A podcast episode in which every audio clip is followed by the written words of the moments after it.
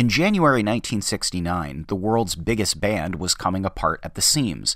The Beatles were already on the brink of dissolution when they retreated to Twickenham Studios with a film crew and a trove of unfinished songs to prepare for a live record and TV special. The discord was captured by director Michael Lindsay Hogg in the controversial documentary Let It Be, a snapshot of a once titanic band in its death throes, joylessly working on what would turn out to be their final songs. Lindsay Hogg's raw footage has now been reworked by Peter Jackson into an epic of revisionist history called Get Back, which sprawls for nearly eight hours and is an intensive, fascinating look at the writing and recording sessions that would birth the Beatles' last two albums.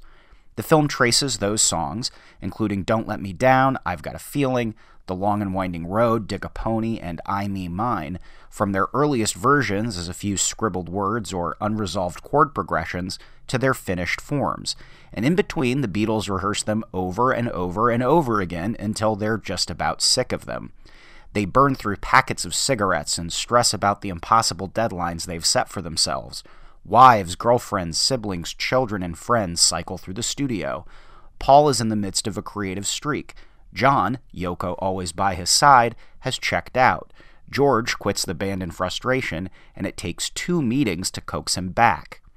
That simmering tension was also on full display in the original Let It Be film, but observing that documentary alongside Get Back presents quite the study in contrasts. Let It Be was terse and morose, while Get Back is shaggy and turbulent, swinging from stretches of despondence to bursts of boyish glee. There are so many moments Beatles fans like myself will treasure. They read from the gossip rags about their impending breakup, fumble through impromptu covers of classic rock and roll songs, reminisce about their contentious time in India, and the 1966 concert tour that would prove to be their last. After George splits, Paul fights back tears as he realizes his band may truly be done. There's the miraculous sequence in which McCartney seems to conjure the song Get Back from out of thin air, and the climactic rooftop concert is presented here in its uncut 42 minute form for the very first time. The Beatles are surely the most exhaustively documented band of all time, and yet there's so little film material of them at work. It's amazing that this footage exists at all, amazing that it hasn't been seen for 50 years, and amazing that it's been made available to us.